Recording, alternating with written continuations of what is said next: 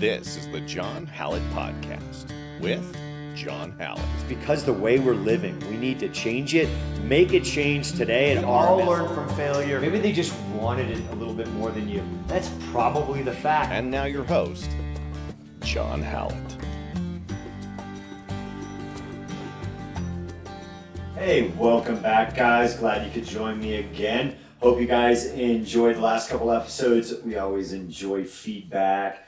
You know, that black belt or the path to black belt, whatever Josh named that one. Um, seems to be popular, we're going to be putting that on as part of the Peaceful Warrior kind of automation when somebody joins that they're listening to that. But you know, as always, you know, the path to black belt is just getting in and training and training some more. We're going to talk briefly, um, or maybe extensively. Who knows where we go off on the book, same as ever. We con- uh, talked about that last week. We're going to talk about another chapter this week and how it relates to things that we do here in self-defense and everything else. How you doing today, Josh? Oh man, I'm I'm fantastic. It was a it was a light training day so far. I still got some crowd I got to get done, but um, I feel good. Kind of woke up. The hands hurt. It, that's just age. Just got to work them out. You know what I mean? But other than that, how are you? I'm good. Yeah. I'm doing good. A little sore from yesterday's Project Fit workout, but it was That's- a good one. So It's Jenny's fault, so we'll just we'll you just know, thank her for that. fault. It was my workout. Oh, So- it's John's work. Throwing her under the bus for no good reason. Yeah, just throw her under the bus. That's our somebody else's fault. Right. HR phone call. So um, that um, that is all good, and you know we've got the ClearSky Defender training on Saturday at eleven o'clock here at Rocky Mountain Self Defense and Fitness. So if you guys are interested, just get on the band and post your name, or just show up day of, and Yeah. you'll get on the roster for attendance, and that's how you sign up and pay. Super easy. Uh, incorporating the blade into self defense, which is always tough. It's gonna be the fun. Gym party also at six thirty 6:30. the this Saturday the twentieth. Um, but yeah, incorporating a blade. We were talking a lot about incorporating a flashlight Yeah. Into self defense. So I think there's some good content there and just working through. Yeah. Like any tool having it in your hand, it, it can be an issue when you go hand to hand. hmm It really affects your clinch and a lot of other things. Just getting to the tool was yeah, the just part. getting to the tool, you know, it's the whole Yeah. what if, you know, what if there's dragons? Yeah. Um, I got from a guy that used to train here as a law enforcement instructor, uh, Les Stevenson. Um, what if there's unicorns? What if there's dragons? Why? and you know why Why? there's unicorns? Why? The dragons need something to eat. What kind of cruel son of a gun came up with that? I love it. I love Wow. dragons. You can't eat unicorns like that. How are we gonna get Skittles? we need Skittles. Josh, you don't need Skittles. I, I, I was never into Maybe Skittles. Saturday night. No, Right. I never Like- liked Skittles at all. Like Snickers and peanut butter cups. Those are the ones that if I like, I see them, I'm like, oh, stay away, stay away, because they're my favorite. They're delicious. Yeah, but yeah, dragons. That always gets the, the little girls Oh yeah, in class Right. because they're like, "What if? What if? What if?" There's always a what if. yeah, You know, there's so many scenarios. That's why you just train, train, train. It can be fun, just Yeah. different things. You know, one big thing we've been on student just assess. Stop disconnecting at the end of the rep. And I'm not saying it's easy. You know, we all need that reminder, but move and just make it part of your training. It's got to be part of the rep that you're looking around and assessing. yeah. It's easy to forget. I forget to do it sometimes, right? Yeah, back in the all holster I'm like, all do it. wait a minute, do I it. didn't even look. That's why just throw one of the new patches you can get on shop.rmsdf.com. I haven't put them on the, the ClearSky channel, my um, That one's nice. I like that one. the Train More Chocolate. Yeah, that um, one we was just got the pretty big. This is comes in uh, white and black, Oh, but it used to be easier. They got rid of a feature of uh, crossing it to your stores. what? So you used to be able to just upload this to the other store super easy. Yeah, Um, they got rid of the feature for some reason. I'm kind of disappointed. you could sew those right onto a sash, right, and then get it for You the the get a sash attendants. You know, uh, it's been it's been talked about to actually earn a real sash. Really? Yeah, I was talking with HR and They were gonna get a sash. Yeah. Is it camouflage? at Uh. I don't know. It's in her hands. It could show up in pink sequins for all I know. oh, she won't do pink sequins. no, like that won't happen with my wife. oh, but she, she would do it for me though. Like yeah, yeah, yeah. Or, or my wife will end up going Yeah. and um, Yeah, you can get patches. You can put them on a sash. Actually, we were um, talking. Uh, this is one of my. I love that. Just Yeah. so. I mean, people don't know what the heck it is. Maybe ask questions, but I do like. Suck less gets a lot of uh, feedback. I was in the Bahamas. That one got. We got the gunfighter one for the Citizen oh Defender. yeah, it's a good You know, good shirt to have. That's on. You know, again, shot. I like the black version of Suck Less. I do too. That one, but a lot of my stuff's black, so it's like Yeah. you know it, it matches. We do bad things. And for all you ladies, we just uploaded. I don't have them. Um, we added "Hit Like a Girl" Yeah, um, on to the site yesterday. it's a hit. Get it today. Hit like a girl. Get it. Like It's a girl. hit. It's a There's hit. another one. Um, there's another one. Krav Maga is bigger. It won't fit on a patch. You know. Um, find out what "Hit Like a Girl" means. I forget what the heck I did. Yeah, So those are good ones. But you know, having that flashlight it's weird, isn't You're gonna you hitting somebody with a deadly weapon. If you noticed no weapons on this guy, nothing in his hands, Yeah. doesn't appear to be anything in his waistline. That's always extremely tough. Pockets Yeah. are always extremely tough. Yeah. And they go to throw the simple assault punch. Yeah. You know, my instinct is to start hitting with the hand that ha- you know has the flashlight, or like what we talked about today. Is that flashlight? Are we just incorporating that flashlight lefty Mm-hmm.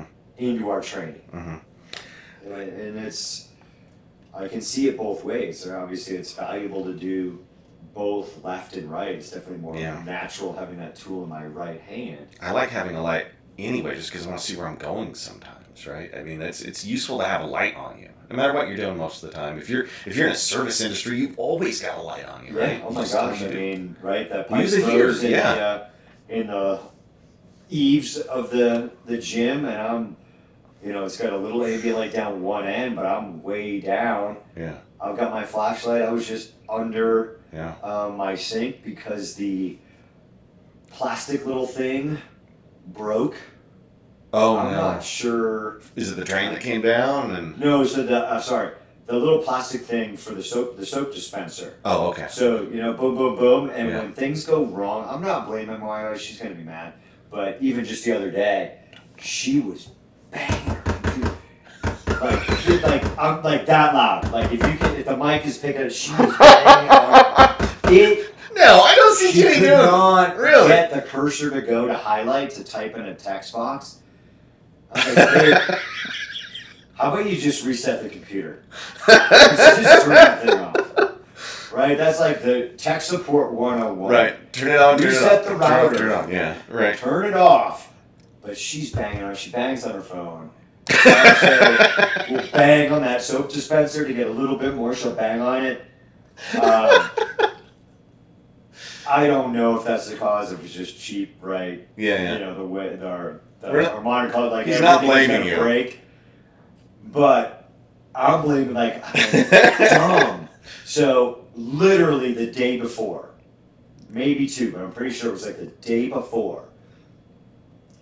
She's filling up the dispenser, Oh. and then the next day, I'm like, "What did she do? Did she not fill it up all the way?" The kids always use way too much soap, anyways. I'm like, "Let me fill this thing up." So I fill it up Yeah. a lot because I've got it pretty guesstimated out of like how much it takes. You I don't want to do it again later. top. Yeah. Yeah. Yeah. Just by chance, something had gotten in the garbage disposal, and I need to go under with the Allen wrench and adjust it. Yeah. But the same thing, I'm using my flashlight to try to find like what is that and getting in there. But then, as I went to do that, and I was removing all like the stuff that's underneath your kitchen sink, soap. Oh my So- gosh. It was everywhere. Oh my so my the dispenser, and then I find the little plastic thing, and I'm like, oh, it came unscrewed. How did that happen? No. right below your threaded screw, just like on a soda bottle, it had broken off. Oh no! And. I had filled it. I had to clean it up with like a two, like a, I was using a really thin spatula. Yeah. It didn't have any slots in it. Yeah, scoop it out. else, and I was like scooping out and being all cheap like soap was super expensive and pouring it back into the thing. But it was also super convenient because I'm like, oh, I need something to put all this soap in underneath. Yeah. But what a disaster. Well, yeah, soap's hard to clean, and you know it just shows you anything that you use can break. Yeah, when the, the new got the new one, yeah, you know, underneath there with the flashlight because you can't see anything. Right. You know, having that tool like any others, you know, my wife's always like, "You're crazy. You have all this stuff." And I'm like, "I don't know what I'm gonna need or Leatherman. Right. I don't know, but when I need it, It's there. and actually the kids were, I don't know what she's like. What's in your What's in your backpack? Like, I'm like, well, there's medical and all this stuff, and I'm like, oh, since you gave me a, th-, I'm like, if you need that tourniquet, you need it right now. And we were joking, like, oh, I don't have a tourniquet now. Right. Oh, you thought that was stupid? Are you bleeding out? Are you bleeding out? Got all the kid stuff here. Yeah. I'm like, yo, you're bleeding out. Oh, do you want the tourniquet that I've been carrying around? Like, by whatever odds that I need it? Yeah. Oh, since you're giving me shit, I'm not using it on you. That's what I was teasing her about. I won't use it if you ever need it. I mean, since it's stupid to you and silly, you know, and I think, you know, a lot of people are like, it's silly to have a gun. When are you ever going to need that? Whenever you're going to need self defense. Yeah. Yeah, but when you need it, you need, Need that tool Yeah. whatever it is as quick as you can. I always be like when I moved to Colorado from Nantucket. Oh man, Home Depot is really freaking far away. Mm. I mean, Nantucket, you could, you know, I mean, a far drive. It was a, like a ten minute drive, maybe twelve. I'm like, that's what it takes me to get to the gym every Yeah. Yeah. Yeah. You know, you're like, when I was like, oh man, I'm trying to do stuff, and you needed stuff at Home Depot. You're like, oh man, this stinks. I gotta go all the way to Home Depot, Yeah. come back to continue the project. Yeah. It's a pain in the neck. I mean, you need a tourniquet or you need A a knife defense. You need it right then and there. Yeah. There is no, oh shit, I wish I learned self defense. There's an old Tupac saying. He used to say, "I'd rather have it and not need it." And he was talking about it again at the time. I'd rather have it and not need it than to need it and not have it. Oh, he used it. I got it. Oh, did this- like, he didn't come up Hey man, I heard Tupac say it first in an interview. I was like, it's gotta be Tupac. But like when he said it, it made sense, right? It really re- resonates. It, it could be an older quote, probably. It is. definitely Is it? Okay. Yes, it's definitely not. I don't know, I still feel like I don't want to no. say definitely. Right. There's a percentage there, but I'm pretty sure. Well, I'm, I'm contributing. I'm attributing it to And Tupac. where you heard it the first time. Yeah, yeah. and I was like, like, it just went off. I was like, he's time. right though. I'd rather need it and not have it because I, I do have a bag. Tara started making fun of me because she's like, "Oh, turn into John too," and I was like, "Shut up, Tara." And uh, When that happens, like John, I'm going to my plan I B. know.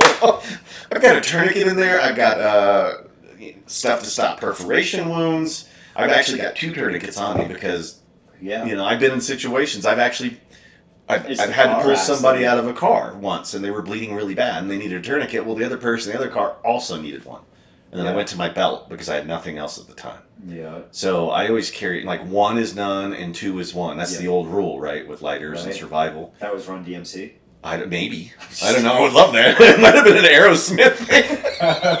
yeah, that was Aerosmith Yeah. and Run DMC. Yeah. Yeah, when It was- they did that little merger there back in whatever year. Great song. That was yeah. I, I actually love that. That was cool. But they did it well because Yeah. uh, they that, that was good. That was a good good uh, collaboration there way back when. but you want to have it on you, right? I mean, if I have all this stuff, but it's at home and I'm away from home, it's only good to me if I'm at home. Yeah. And I'm away from home more than I'm at home most of the time. Most people are, right? We all have jobs, are always Yeah, away. having stuff because you might need to get back home. It might. Yeah. It's a far possibility, but if I need to get home, that's how I feel. Uh, when we can, I forget when Jenny said the next time we can go that it's not rented.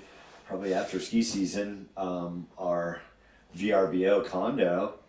I'm like, I take a rifle up there.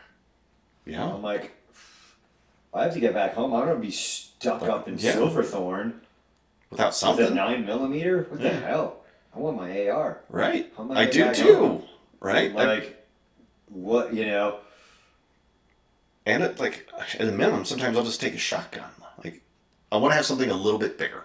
Yeah, right? I need something a little bit more if things go horribly wrong, right? And that's all I'm planning for. And it's okay to plan for those things. Yeah. People think that I'm crazy when I want to have food, I want to have water, and I want to have ammunition. They're like, oh, you're just one of those weird, dumb prepper types. I was like, no, I just want to. I just want to have it because Yeah. it doesn't take long for stuff to disappear on the shelves. yeah. I'm pretty sure it was like George Thorogood that said your pistol's only good for fighting back to your long gun. Yeah. Yeah, well, that's what it's. George Thorogood. Wait, I don't remember him. I heard I, a Navy SEAL said that once, but it made It sense. it wasn't George Thorogood. No, listen, I'm never gonna live the Tupac thing down. never say anything bad about Tupac. That's funny. Um, Aerosmith was actually my first concert I ever went to. really, mine was Bon Jovi. Was it? Yeah, and like, My wife's was Cyndi Lauper. yeah, but that would have been like hot of that generation. I was in love with Debbie Gibson. Remember Yeah, that old yeah, name? Like, I when I was a kid, I was like, oh, that's my crush. Like, that was the that was my crush. Yeah, I didn't really like her. I was probably like the girl in uh, Whitesnake video or something. Oh yeah, her too. She she yeah. Mm. But yeah, Cyndi Lauper first one. I got Wow. I lucked out because my uncle was long term friends and uh, actually my aunt that um, it's really however you classify it. He was married to my aunt.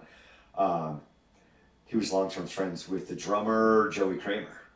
So I got to go backstage Wow. to Aerosmith as my first concert. I'm back freaking stage, meeting the band, and they actually told me I've got um, a picture signed by all of them that they often they rarely did that. I mean, again, somebody Yeah. who knows what I'm back there. I'm like 13 years old, Wow. and somebody I had this freaking picture, and somebody's like, "Oh, you know," signed it. And somebody looked at it and was like, "Oh, they all signed it. Whoa, kid, they don't do that a lot." I mean, I have no idea. It could have been Hey. who- I don't know, but somebody was like, "Whoa."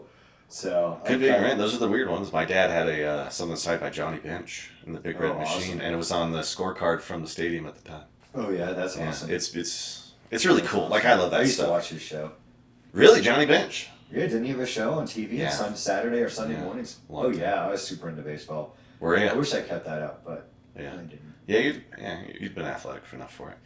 But back to it. I mean, if I'm carrying a light, a light, a flashlight, and I am attacked, am I attacking somebody with a weapon, or is it just a tool? Like, how do I describe that to So- somebody? Well, I, I, mean, I would say I had my flashlight. It is a tool. I wasn't intending, but like any tool, you know, a pencil is going to be te- terrible. Yeah, Like everything can be a weapon. yeah, So, I mean, I don't often have these, but I had these because I didn't get somewhere. We'll just go no brand since that because Josh wants me to. I mean, I'll mess you up with this fatty. Oops, I said part of the brand. Yeah. Well, either way, I, I was shocked to see that. I was like, is he actually gonna eat that? But yeah, I mean, It's like- if you intend to hurt somebody with something, you can, right? Uh, I mean, a pen. It doesn't even have to be a tactical pen. It's not going to feel great getting ja- gouged into your eye. Just like I mean, there's those big company, uh, not big, but like the sharpies. Yeah, They're out there that they make them like metal.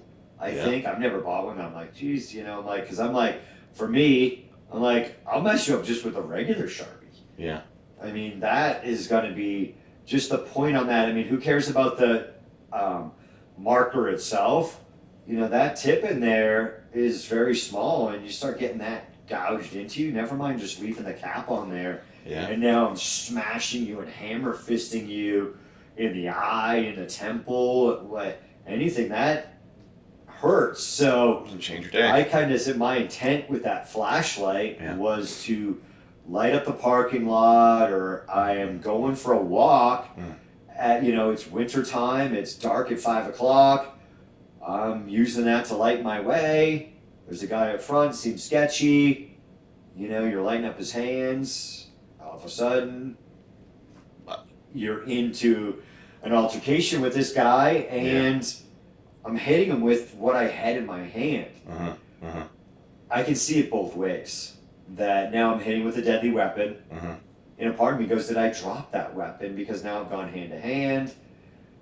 You know, I think some of that content, I think we should put it out. I think we should work Yeah. through some of that content and leave it off of here of, you know, what was kind of potentially happening with that flashlight in the hand.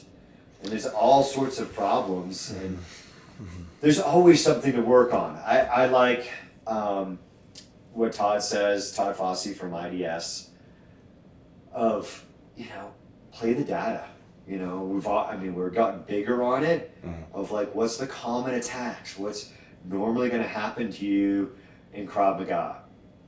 you know, incorporating what we do uh, in Citizen Defender and going, what's the highest probability stuff? You know, simple assault, and then it's aggravated assault. Now they've got that knife. Now they've got that gun. There's so much to work on. Yeah. There's so much that that's where I get, you know, we're just trying to get you home safe. Mhm. Because if you start specializing in like, I mean, are we, how much time are you gonna incorporate working that flashlight into your training?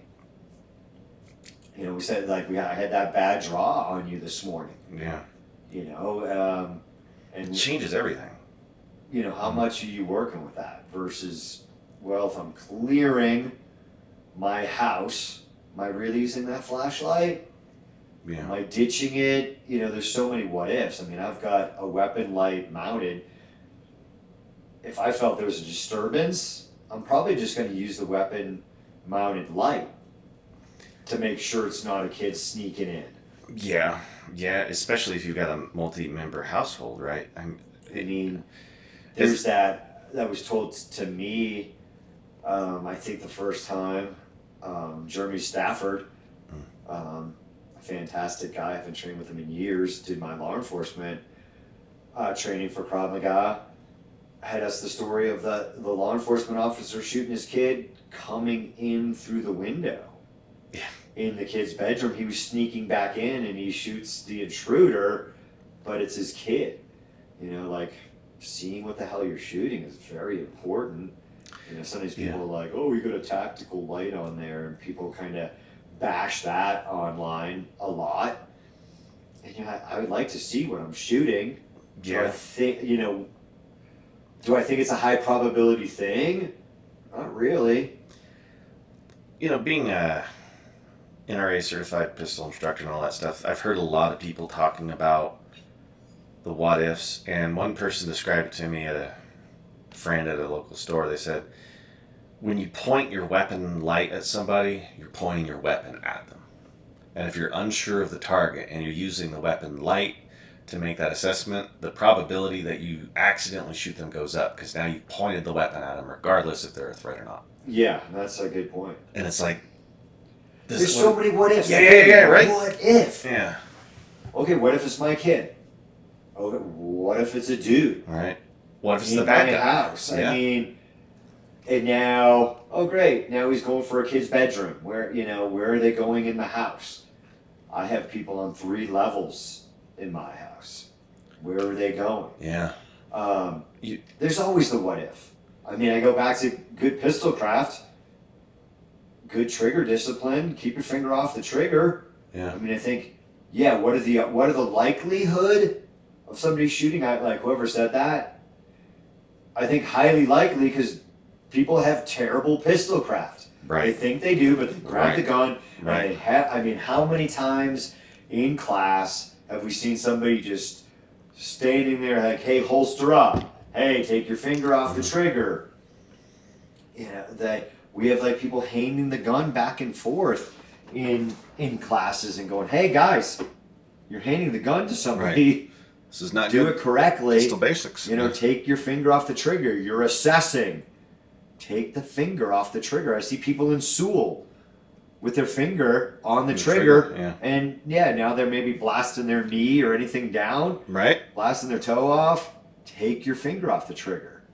And- I think it comes down to training. I think Yeah, that's likely, but what do you give it? I give everything fifty percent. yeah. It's a 50-50. I mean, I, I, I just we ran this scenario the other day where it was super low light. I thought you guys pulled a, a, a knife on me. I shot and their thumb was up because it was low light.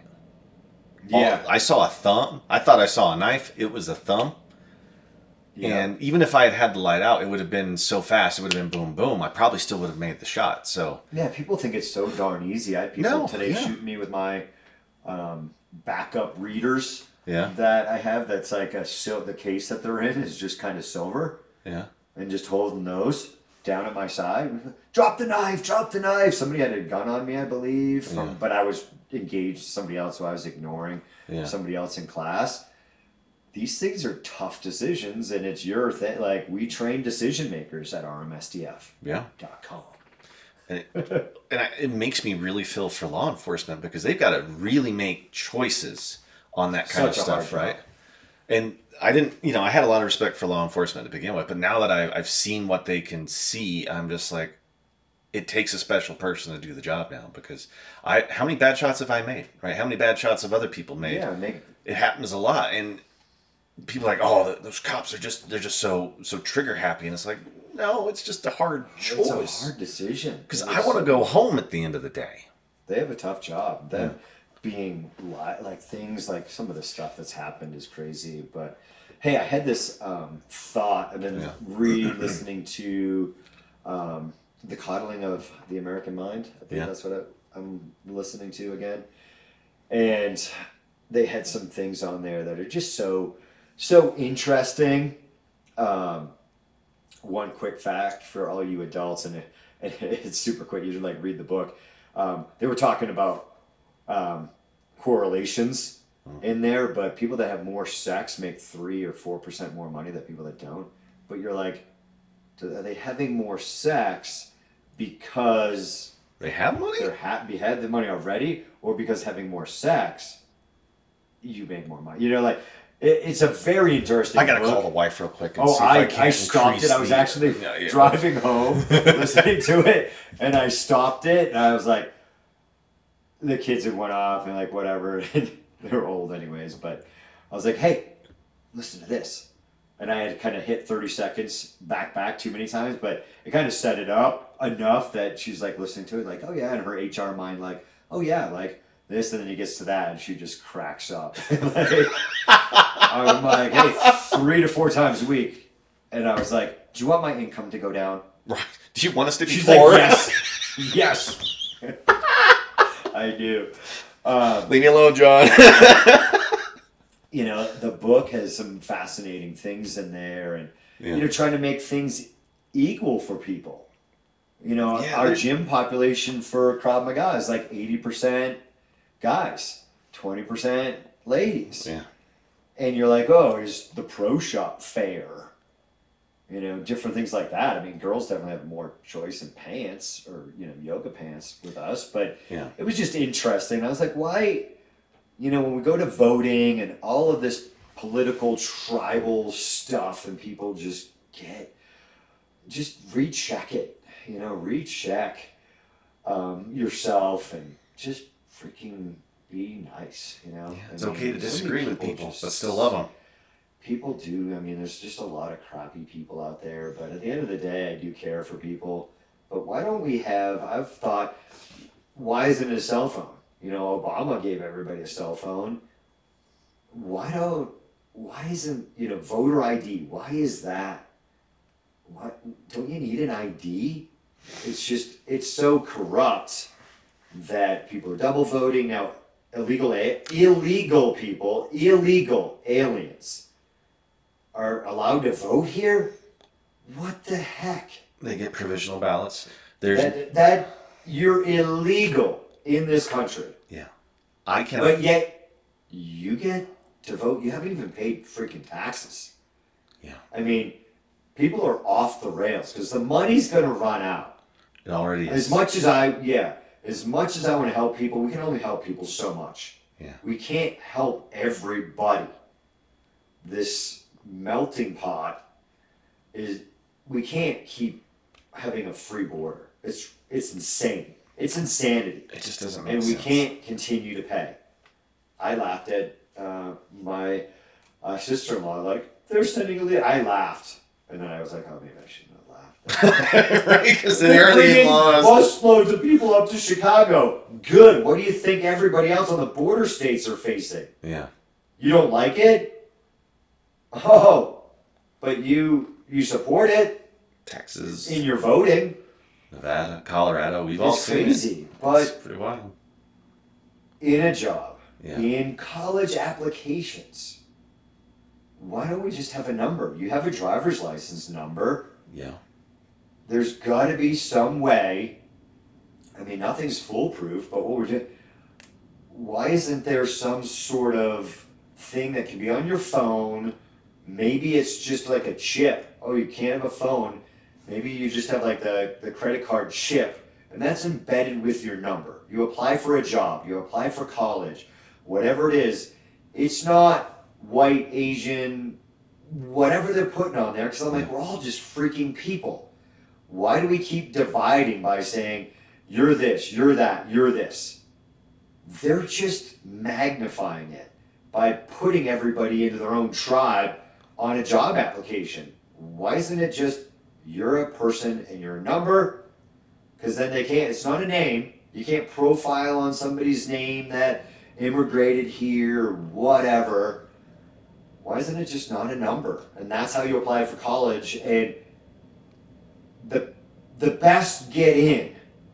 Yeah, they should rise to Or the if top. they want diversity, oh well this person rides horses, this person wrestles, oh this person's in marching band. I don't know, like that's how they base off your application, Yes, not off ethnicity. yes. Why?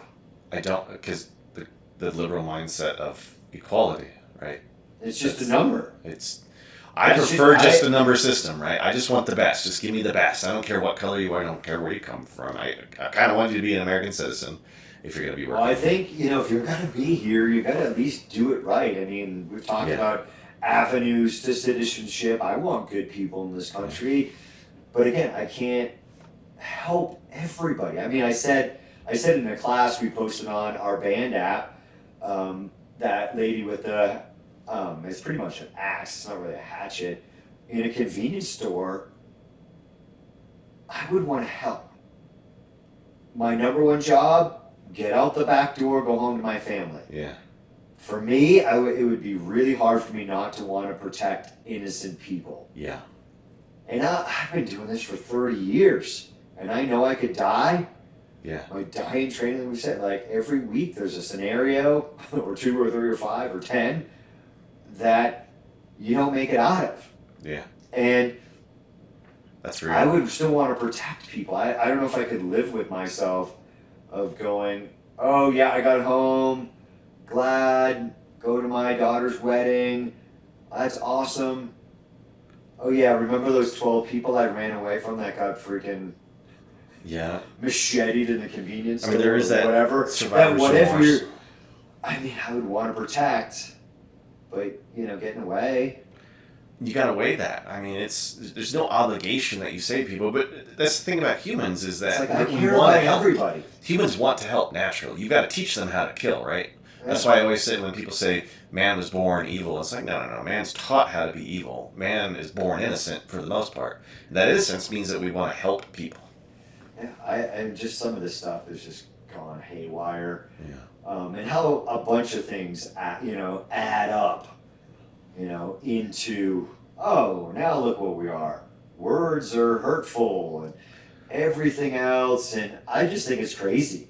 Yeah, nobody I has mean, thick skin again, if you don't want to use a, a, a word, you don't want the N word used, stop using it in your own culture. I'm sorry. Make it disappear. Just let Like just don't use the it. rappers, I'm like, if if you don't want it used, then like phase it out, like whippersnapper. Yeah. Who the heck says whippersnapper Right. anymore? Stop using the word. Stop. I don't know why it's in songs if it's so offensive. Because it should just be offensive no matter who is using it. And it is offensive. And the same thing, like, there's things that, what you know, whatever, you know, somebody's gonna, you know, nobody calls people a honky anymore that No, much. I mean, it's- I think, I don't Right. know, but You're like, hey, is that the same? I mean, not really, but it's still meant to be offensive. Yeah. But it's just a word, and you know, I think it's crazy. You know, that's something that just blows my mind. I'm like, why is it still in songs? You know, I kind of thought the '90s was an era when racism was like pretty much dying at that point. Everybody, like, I watched Bill Cosby when he was on the air. I know he's not a good guy now, but Michael Jackson was one of my heroes. Yeah, it's right? different things. It's actually I didn't care to their go to the website that um, birth year dictating how you vote. And Interesting. it's very interesting because they came up and I'm like, wait a second, I got to look up some people here. Um, but I forget what years in the 50s. Um, there was like a four to five year gap in the 50s that those people voted Democrat. but either side of them voted Republican. Yeah. Um, but it was just a birth date and what, like, how is COVID going to affect Yeah. further light? Like these kids that were in there, you know, they say, you know, 18 to 25, 17, like, how is that going to affect their voting Yeah. after living through COVID and the riots and this and that? Yeah. And all of these things adding up to different things. It's very interesting. That's, you know, the coddling of the American mind. So it's cohorts, right? Is what they call them. Is that this group is born inside this cohort, and they all have a, a similar sort of behavior and the steps that they do, and it's most likely culturally driven. You know, they see the same things on TV. They have the same conversations with each other. You know, they're seeing the same things in school, the same things in college, and that changes from generate from cohort to cohort, right? 'Cause we're like MLK, Yeah. you know, Bill Cosby, One of my heroes, yeah. any of that stuff. I mean, it's just Mr. T was my man. Yeah, I, I mean- love Mr. T. yeah, but they want to perpetuate Right. hate and pushing people apart. That's what pisses me off about politicians. Yeah. That they just continue that. I'm like, talk about a crime Yeah. of words. Like, you're doing this to get elected, and you're on purpose creating fear, anger. Division. Anger leads to hate. Yeah. leads suffering. I love Yoda. If you are so really it's an attack on what I call a, a national cultural identity. Because we don't have one. Because we love to say that I'm Irish American, you're white American, you're black American, you're this American, but you're, you're something different. The easiest way to destroy any group is to factionalize it because you cause them to start fighting each other. I mean, that, that's just how it works. Like how we treated the Native Americans. We factionalized all of them. I mean, they, they were factionalized before we showed up, right? So that's why they Yeah. could never, like, get together and win, because they could have, right? I mean, if they'd really gotten together, they would have won. But they didn't. So the easiest way to keep a population divided is to make sure that nobody ever has anything that they can they can they can circle the wagons over, right? They can't come together over something if you're constantly dividing them. And, and Yeah. like I said, you can't, you know, a house divided cannot stand. And it's true, right? Yeah, that's I hate. I hate when politicians do that. It happens all the to be time. united. You know, I mean, when was the last time? 9-11. Yeah. And that's getting to be a long time now. Most kids don't even know what it is now when you ask them. So what? There was a poll where 20% of Americans said that, or at least identified that uh, what Osama bin Laden did was justified and okay. Because they don't know. Remember, everyone always told us never forget. Well, we forgot like five years later. We We forgot forget. 10 years later. It's been 23 years. Yeah. you know 22 years now or whatever it's, it's been a long time there's an entire cohort of individuals now who are grown up that have didn't even live through it never Yeah. saw the 90s they, ne- they've only lived through two presidents right they think the, the, the way to live is, is you know under a barack obama presidency and all of those things that they were doing is the norm so that naturally these cohorts are just going to lean that way Yeah. and it you can't it's really hard to change their hearts and minds when you're told that if anybody tells you different than what you know, it's wrong, Yeah. right? And then now you're, it's just a fight. That's all it is. It's just a fight. Yeah. Well, I want to remind you guys that I am available here at RMSDF here in Castle Rock, Colorado for private lessons. Um, and we also have our accelerated learning program, semi privates. Those are fantastic. We've got some outtakes that we'll be putting on the clearsky.training uh, YouTube channel and other socials there. But I really plug, we actually hit 3,000 um, in there. I got to do some stuff uh, for that contest here coming up. I can't forget. Speaking of forgetting things, but you know that is a great way. Um, I think those outtakes are you know little glimpses into that. But if you are a gym owner out there or just a self defense, a Krav Maga student out there. Um, you want help? I'm here to mentor you. You know, online as well. I kind of do that same mm-hmm. accelerated learning program you know, off of our ClearSky dot training website, where that web portal there, you can see our videos, you can sign up for that membership there. But I also do online mentoring mm-hmm. and looking at your technique, you know, set it up, I'll, you know, at your place and going through and coaching you online and also kind of no BS. Actually, mm-hmm, somebody said to me last night, like, yeah, I like the no BS kind of thing. that, hey, you're doing this wrong, get better. You know, you gotta, there's different ways of coaching, but Sure. You know, going, let's just be honest here. We're talking about self defense. Like, I think, like it might be too late, and you're in the street and you got run over by the truck. I use that one to the kids all the time. Like, there's things about being too late in a fight, and now Uh-huh. your arm is snapped.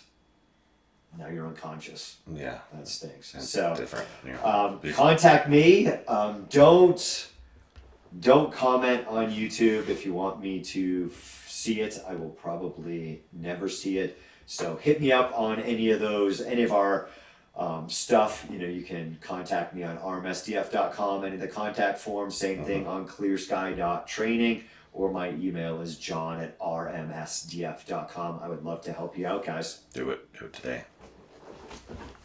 Uh, don't stop it. Just I gotta make coffee. Pause. Big pause. That's so the audio. I can cut it. Big spike. Yeah, that's all I'm looking for, right? It just makes it easier. Big spike. I'll go into that book a little bit. Okay.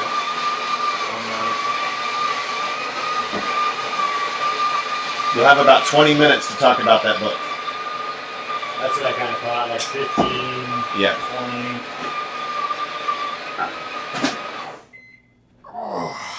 Whatever else it is.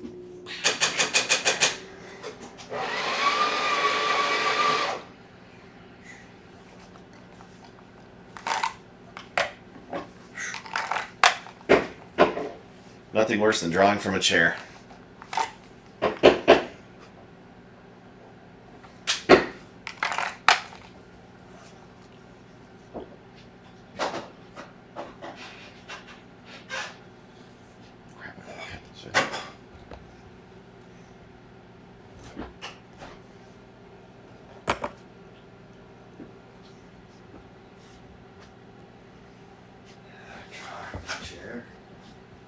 Yeah, I hate it. It- I mean, the amount of leaning you have to do. Same with cars, same with tables, same with sitting. I will admit the uh, appendix carry is really useful when you're in a chair. Yeah. Super useful, right? Yeah, that side. Yeah. If I'm sitting up, like, Yeah, I I, do the car. I gotta make sure I It's don't. got its pros and cons, but some of them you're like, I know when we're down on the ground and you can use that wall or the ground. It Sure. seems super awesome. But sometimes just going boom, boom, boom, boom. Yeah. In a situation versus. Because you gotta really, like, right? If you're in that. Oh, I gotta you've lean, gotta- yeah, you've gotta. and then And it's actually, across me. there, right? If they're in the window, Yeah, it's more natural to lean towards the window, isn't it? I'll have to because I have. And now you lean closer to me. Well, the thing is, also, you probably got the seatbelt over you at the same time, Yeah, not to mention the seatbelt. and Yeah, I'm always like seatbelts and shirts over the seatbelt. just sitting. So there's just draw. I don't have to clear the seat. I mean, if I'm just gonna blast out, then I'd have to like I gotta get out and move. But the shirt isn't ever caught by the seatbelt. yeah. It's underneath the shirt. The only time that I so I've got a chest holster that works really really well, but I don't want to be driving with a gun sitting on my chest, right? Yeah. Because then I can just pull out and, and I'd be there. And if cop pulls you over and you're wearing a chest holster, and the gun's in or out, right away they're gonna be like, "Hey, listen, partner, Yeah. this has got me nervous, right? I mean, I don't want to take that risk. I don't want the risk of some, of a cop getting nervous, yeah. especially in a traffic traffic setting, right? I, anything I can do to limit the fear of the police officer, and that's something that people rarely talk about, is how to deal with law enforcement once you've you've been pulled over and all that stuff, right? Yeah. Anyway, we'll talk about that in another show. So where are we at? All right. Am I back in my good frame here or whatever? we fix you? All right, guys, look. The path to black belt is hard. It's not easy. You know, so I'm just getting back after it. I see that um, when you get your black belt, I mean, it's this, this burnout phase, you know, whatever it may be. Like, oh God, I got there, mm-hmm. and right, you were striving for it, striving for it, and now it becomes like, gosh, I'm burnt out. And dealing with that burnout, you're like, yeah, it's supposed to be hard, and everything after black belt is just as hard whether it's dealing with burnout or just getting better and making those advances through the levels and becoming that real. I mean, I hate the word expert. I hate the word master, but you've now spent this time training. Now it's time to really start putting this all together, uh-huh. and it's not easy. Whoever the hell said it was easy. I mean, I've told people I'm like it's not easy to get in and train just because I own a gym, but you know sometimes it is quote easy for me because my job forces me to go on the floor and do things and demonstrate them and be around it. But sometimes just like I've got to be teaching. I've gone through many different burnout phases uh, of everything from working out to Krav Maga. You know, you're just like, oh, I'm just over this. Yeah. But just having to teach the class and that's your livelihood. That really changes it. So it's like it's sometimes i think it's made it easier to deal with burnout. Not that it's uh, you know sometimes just like your job yeah, like any job you're burnt out. Yeah. but now if you're burnt out in your training and you're burnt out on your job oh man That's that's, rough. yeah that's Well, hard. I was listening to Terry Bradshaw. He was doing a, a segment on Fox, and he just said, um, I was sitting in the car with my dad. I had just won my third Super Bowl, and I was burned out. Like I had accomplished everything. I didn't know what to do after, right? I reached the goal. I got there, and there was nothing else after, right? And then that's why he was fighting. There was nothing. What else there to do? I've done this three times. I'm exhausted. My mind's exhausted. My body's. Exhausted. He said he was burnt out. He was at the height of his career, and he was ready to, to quit and just Yeah. walk away from the game. And that, it's very much like when somebody gets to black belt, right? You, you you're fighting. You're getting there. You finally get to the championship. You win, and then you feel like there's this mental I'm done, right? So what what happens when you say to yourself you're done? You you quit, or at least you stop, right? I'm- yeah I'm you done. stop you've quit for that Right, I've reached you could something. come back a year later Yeah. whenever it may be you know that's But you're catching up. people you're, you're going to be catching up again. I mean, all of that's perishable. So you're going to spend probably better part of a year getting back to where you were. You know, it comes back quick, but it, it's just that whole I've done it and I've I've stopped, right? So the, the trick is is to try to find a way to say that the championship is never over, or at least there's there's no you've got a goal to strive for, but you're not chasing because once you catch it, you're done, right? You- We've got to figure out a way to say, you know, how do I just keep the chase? How do I keep the walk going? yeah And that, that's that's if you have that secret, like if people have that answer, please tell me because I want to know what it is because I want to tell others how to do it. Right? I mean, it's I don't have that answer. For me, I just I just keep showing up. Yeah, I, I get burned out in days, but it's like if I just sit my ass at home. Well, what have I what have I done? Right? I mean, I'm, I'm just getting softer. Everything's hurting more. Yeah, it's the it's just getting there. Yeah. There's people like how many walk through workouts. I'm like, I'm just gonna do it, go through the motions, and then you're Yeah. here, and you start to pick up the pace halfway. Well, better. Well, you were doing something. That's better than nothing. Yeah. You know, who cares? So you're just going th- slow and easy, whatever it may be. It's training injured, where I tell people to watch class, stay on track, don't stay at home. Come in and watch and observe. You learn so much watching a, and observing a class and just working that mental side of it and visually watching other people, seeing the instructor demonstrate. Enough people don't do that when they're, you know, injured. You know, sick, stay home. Nobody, you know. Yeah. If you're sick, don't don't share. I always say I, I don't want to share. Right? But if you, yeah. the amount of people that are like, "Oh, I hurt my whatever, my pinky finger. Gotta stay home." Yeah. Like, come, we can, you know, some things we can work around. Fight with one arm. Your nail. I mean, it freaking hurts, and you You've want told me that before. Fight with one arm. Fight with one arm. Do something or watch class. Yeah. But there's so much to train on, especially a black belt. Like, you need to do more and more. My God. Yeah. I mean, two days a week doesn't cut it. I don't think. I mean, three's getting better, Yeah. but just getting in more and more. That's the path to second. That's the path to third. That's the just continue down the road of working and working and working some more. It's you know, yeah, you want to get thousands you know, and that almighty 10,000 hours of throwing straight punches alone. I mean, guys, calculate that out. If you really want to be that black belt, that's the top, right? I've spent 10,000 hours working self defense. Don't even just go, because everything's a little different. Don't go just one technique. Mm-hmm. You know, I've got 10,000 hours of working self defense. I've got 10,000 hours working weapon defenses. Calculate that out, guys, and especially for black belts. Yeah. Calculate how many hours, and that is it 5,000? You know, something Yeah. like, hey, you know, it def- definitely makes it a lot easier to get those hours when it's part of your job and your career. Yeah. Um, But Right. even that, yeah, I mean, that, that's how you get Sometimes it's easier. You don't have to freaking worry about anybody else and find training time. Yeah, being on the floor is training time, but it's not the same as you just training for an hour. So it is different that way. And teaching others helps you too because you realize your flaws when Yeah, you try to tell something else to somebody. You're like, wait a minute, that's not going to work. If I'm telling them to do something and it's not working, then I'm doing something wrong myself.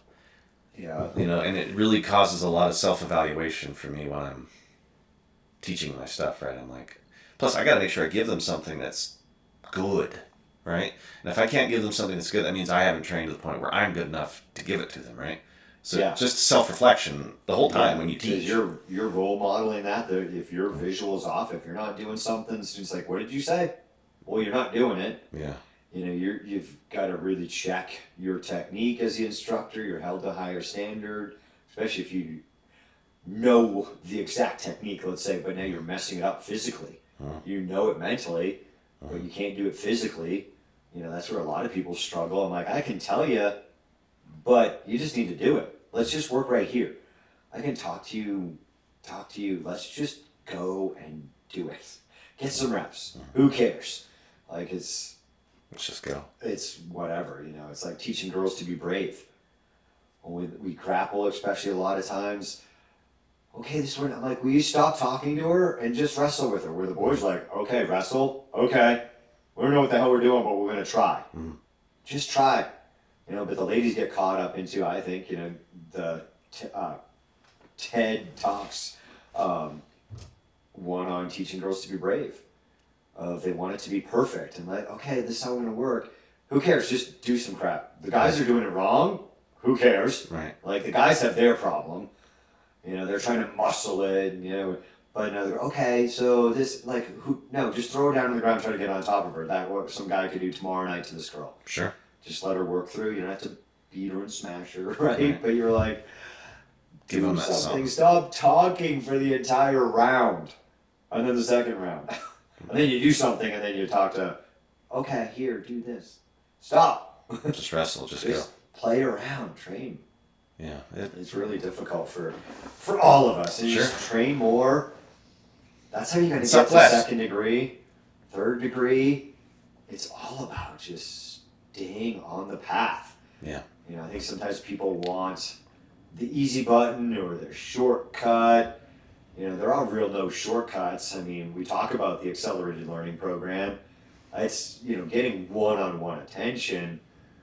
I don't think it's easy. It's not a, a shortcut, uh-huh. but it definitely individual attention might be the the biggest shortcut to to black belt. But still, you still need the training time. You still need that, but you're getting that individual attention. Yeah, yeah. It, some people are talkers. Everybody's got a different learning style, but really, when it comes to a lot of the stuff, you just you just got to physically put the hands and do it and do it over and over and over and over because the solutions will show up as you're doing it, right? And that's that's what I started seeing. But there's a little bit of the talk. I mean, but it's it's like less than two percent, you know, of the training is talking it through. Ninety-eight percent of it is just trying it over and over and over and over until you have that success and I, I'm still doing like I. Some days I'm just looking at my feet, right? Just wondering if I'm in the right place. Yeah, I mean, if your foundation stinks, Yeah, your house is falling down. and that's all I'm concentrating on these past couple weeks is just where's my foot? Where where am I ending up on my feet? Because it's easy to fall over. I mean, it's easy. Yeah, to screw up. Stay on it. Stay on it. And make it part of your routine. And it might be, hey, I'm hurt, and I'm doing some mental training. Yeah. watching the class. You know, get on clearsky.training and watch our videos. You know, for I mean, I say it all the time. There's plenty of good stuff, but there's plenty of bad stuff. So watch what you're what you're looking at out Yeah. there. I mean, there's just so much that you know, like, why like And the thing is, people aren't going to know what the bad is until you go and see the good. So come in and train with us. that. And sometimes it's just it's just more knowledge. Like, oh, I've got another technique for this, and sometimes it's 50 Hey, that's a good technique, Mhm. fits principle, but it's just slightly different. Like, there's so much to learn. It's where um, I was telling the class last night. Look, I've had at one point an instructor that had more certifications than I did, and I told him he sucked at all of them. Like on that honesty side, like you're not good at any one of them. Like you're Yeah. you're level one Krav Maga instructor. Like, dude, you need a lot of work, but you went and got this certi- this certification.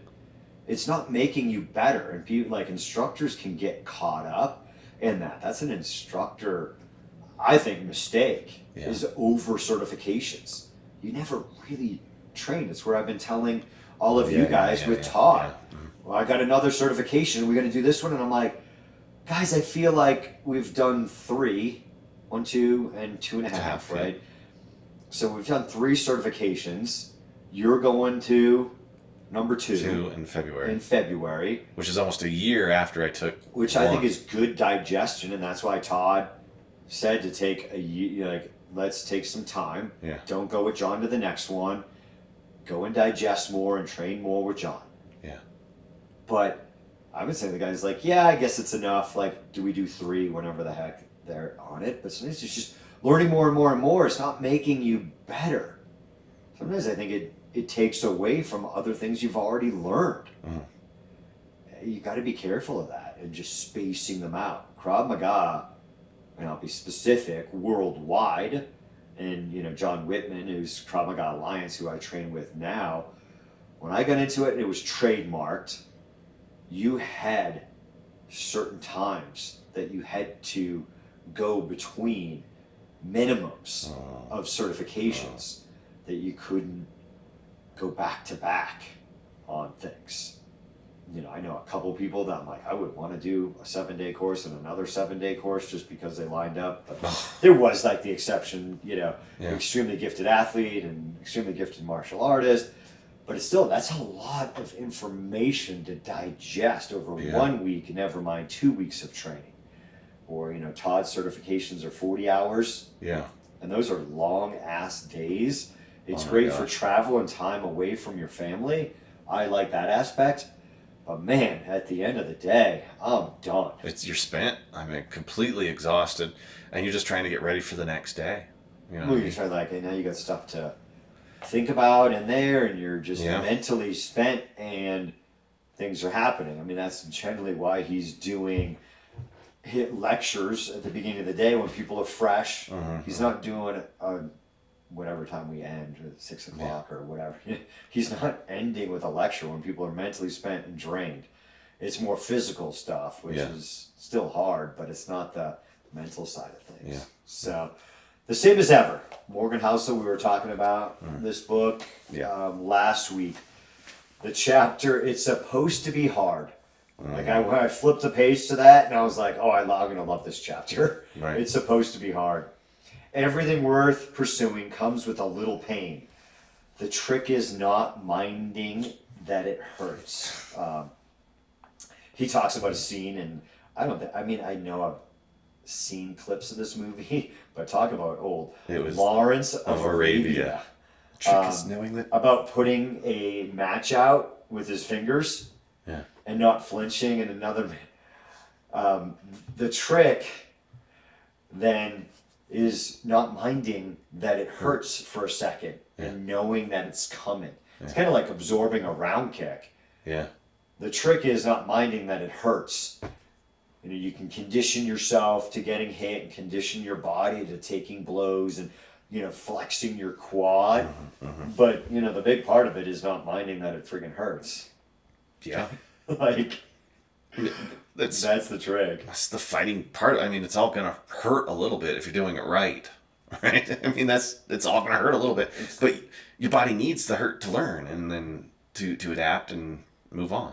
And so it's it, it's a great line because I remember watching the scene where he's putting out the candle or the match with The his finger, whatever it is, yeah. and uh, the other person tries it. Like, "Oh, it hurts," and he goes, "Yes." The trick is minding that is that not minding that it hurts, and they're like, they didn't they didn't grasp it right in that moment, and people still listen to that and they're like, "Oh yeah, yeah," or they don't get it right. They don't know there's going to be a little bit of pain associated with with learning and training. I mean, Yeah. it's the only way you get better and grow. Yeah, I mean, there's going to be pain getting your black belt. Like, there's Yeah. just no way around it. It's like when little kids fall and somebody else laughs at them, and I'm like, hey, you're one step closer to black belt. You got to fall down to get your Yeah. black belt. So get back up. Who cares? You fell. Who cares? Somebody laughed at you. Right. You just got one step closer to black belt. Because falling down and getting back up is you're doing some kick technique, whatever it is. You fell in your butt. Get back up, and you're one step closer to black belt. right. Doing it right some way. Yeah. Um, there's a bunch of good little things in here.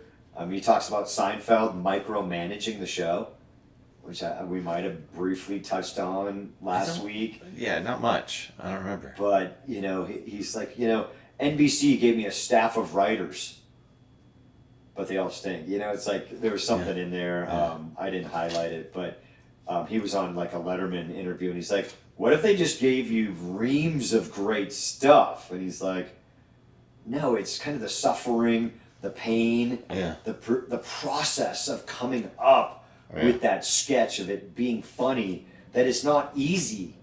You know, if it was easy, there'd be gazillions of Yeah, everybody would be doing it. extremely funny shows, and you know, everybody, everything that you did was just gold. That just doesn't happen, right? Not every episode is great as, you know, I like Seinfeld. You know, there's the episodes you're like, oh, that was a good one, but it wasn't a great one. Yeah. But some of his stuff is all you're like, geez, like it's all almost kind of great. There's little things in almost all of them, Mhm. but it's, you know, he's like, I micromanaged every word, every line, every take, every edit, every casting. If you're efficient, you're doing it the wrong way. That's so counterintuitive, but I think it perfectly highlights the dangers of shortcuts. Like people are always looking for the shortcut. Uh-huh. We talk about this all the time, whether it's their their diet, they want to lose weight. People are constantly looking for the shortcut, and that's not the answer. People, Yeah. that's not the answer. The hard way is the way. Getting in there and sweating and going, you know, I'm not having a second glass of wine. Mhm. No, I I just went to a birthday party last week with cake. Oh, Yeah. there was just an office party last week. Go to one more class. You know. There's always a reason to eat crappy, and yeah, the hard way is saying no to get to losing weight. It's people just want the easy button. But once you realize that you see the results from the hard way, it's like it was worth it. Right? There's no worth it after the the Ozempic shot, right? It just means you got to get another shot. But if you were to do the marathon, right, it would have been it's worth it, and you feel better for it. Yeah, you would have been better if you lost ten pounds versus getting another shot, another Yeah. prescription, another. Something. God, those people just want you on endless prescriptions for five things, and another one to or two or three to counteract what those Right. things to deal with the you. side effects. It's crazy. People are like, oh yeah, No, like do the hard work. hmm You just, I don't understand. I don't think that's how humans were really wired to be. Let's look for the easy. Maybe, maybe I'm like, maybe they were just like, hey, I'm gonna smash you with this club. Go hunt for me. I don't know. I'm pretty sure they were probably would Yeah. have circled around and uh, clubbed me from behind. You know, I mean, it's crazy how culture and commercials and everything just seep into our mm. minds, and people are like, oh, I don't want to be cold. Yeah, I want to be comfortable. This, I, you know, we're always saying it's a workout. It's not called easy fit, is what I say. It's not supposed to be easy. You're Yeah. sweating. This is hard. It's supposed to be. It's called a workout. If Comfort. it's not hard. Comfort all the time becomes the norm, right? And then all you know is comfort. Yeah, nobody can hurt my feelings. Yeah. Nobody can say things that make me feel bad. But if you do all the hard things, you realize that comfort is there to be comfortable for those moments, right? Just few moments, because you only really get real comfort in a few moments in what you do. At least that's my goal, because if everything's comfortable, I get stuck in it. Yeah, like if it was easy, there'd be tons of black belts um, out there. Everybody would be attaining that in whatever martial art discipline. That's, you know, Yeah. the percentage of white and yellow belts to black belts is crazy because it's hard. And I had one black, one second degree black belt in my class last night. That was it. I was the highest at one in a class of 16. Wow. So, I mean, again, guys, get in and shrink it off your butt. Not an excuse, but it's also a percentage thing. So, it's not easy. You know, it's gonna hurt. Prepare yourself for that. Mhm. I mean, I think that there's a lot. There's something he's talking about a friend, um, and it may, I liked it because business is not easy, and it might just be working the corporate scene, which I have no clue about. Besides, my wife's an HR executive, and I hear a whole ton of stuff. But you know, small business. This made me laugh.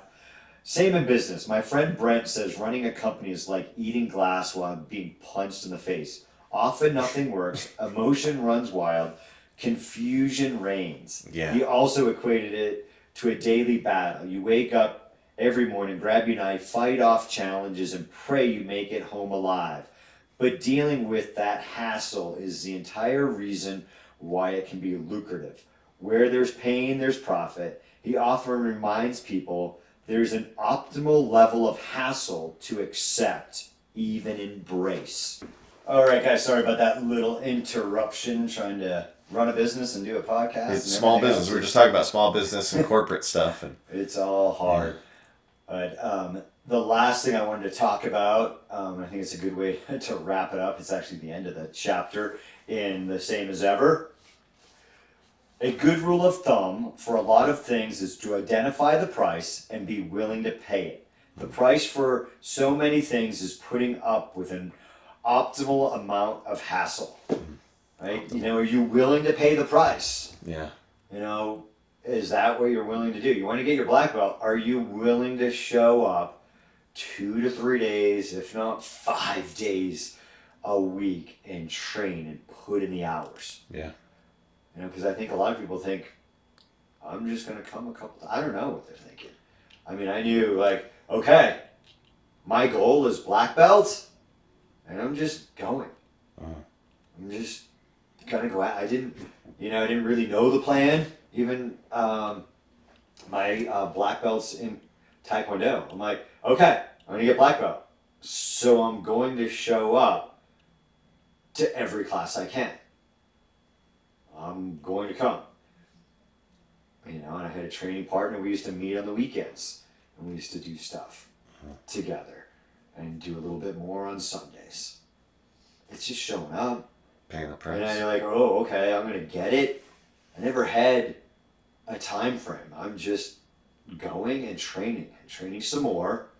I think when you don't meet that time frame, I think people get, oh, I nah, forget it. Uh-huh. Oh, I get injured. Yeah, it's gonna set you back. Whatever it is, I'm like, who cares? Stuff's gonna come up. Oh, I can't, I can't make this test. I just had knee surgery. Good. Whatever. Just keep training. Mhm. Gotta make you better. Mhm. Had a little obstacle in the way. That's the way. This is the way.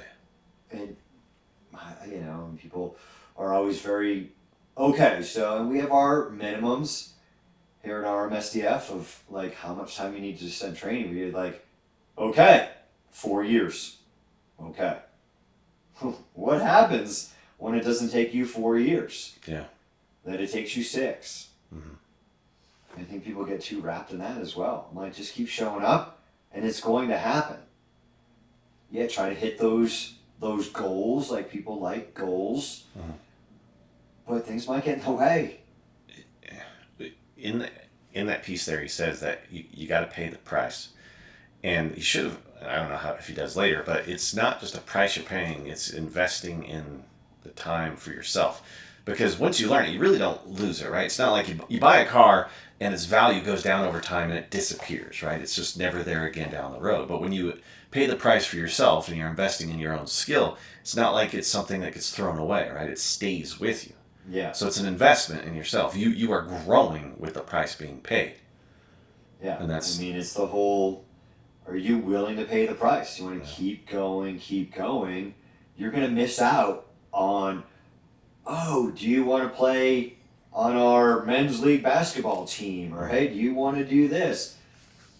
You know, it might be only six months, and maybe you decide, you know, I want to do that with my friends, but it's going to set you back over here, and it's going to take you longer. But are you willing to pay the price of going, yeah, no, something's going to come up. Maybe you have to change a training day. Mhm. You know, people get really tied up into I don't. I only come at six o'clock in the morning. Well, maybe you come at six thirty at night. Mhm.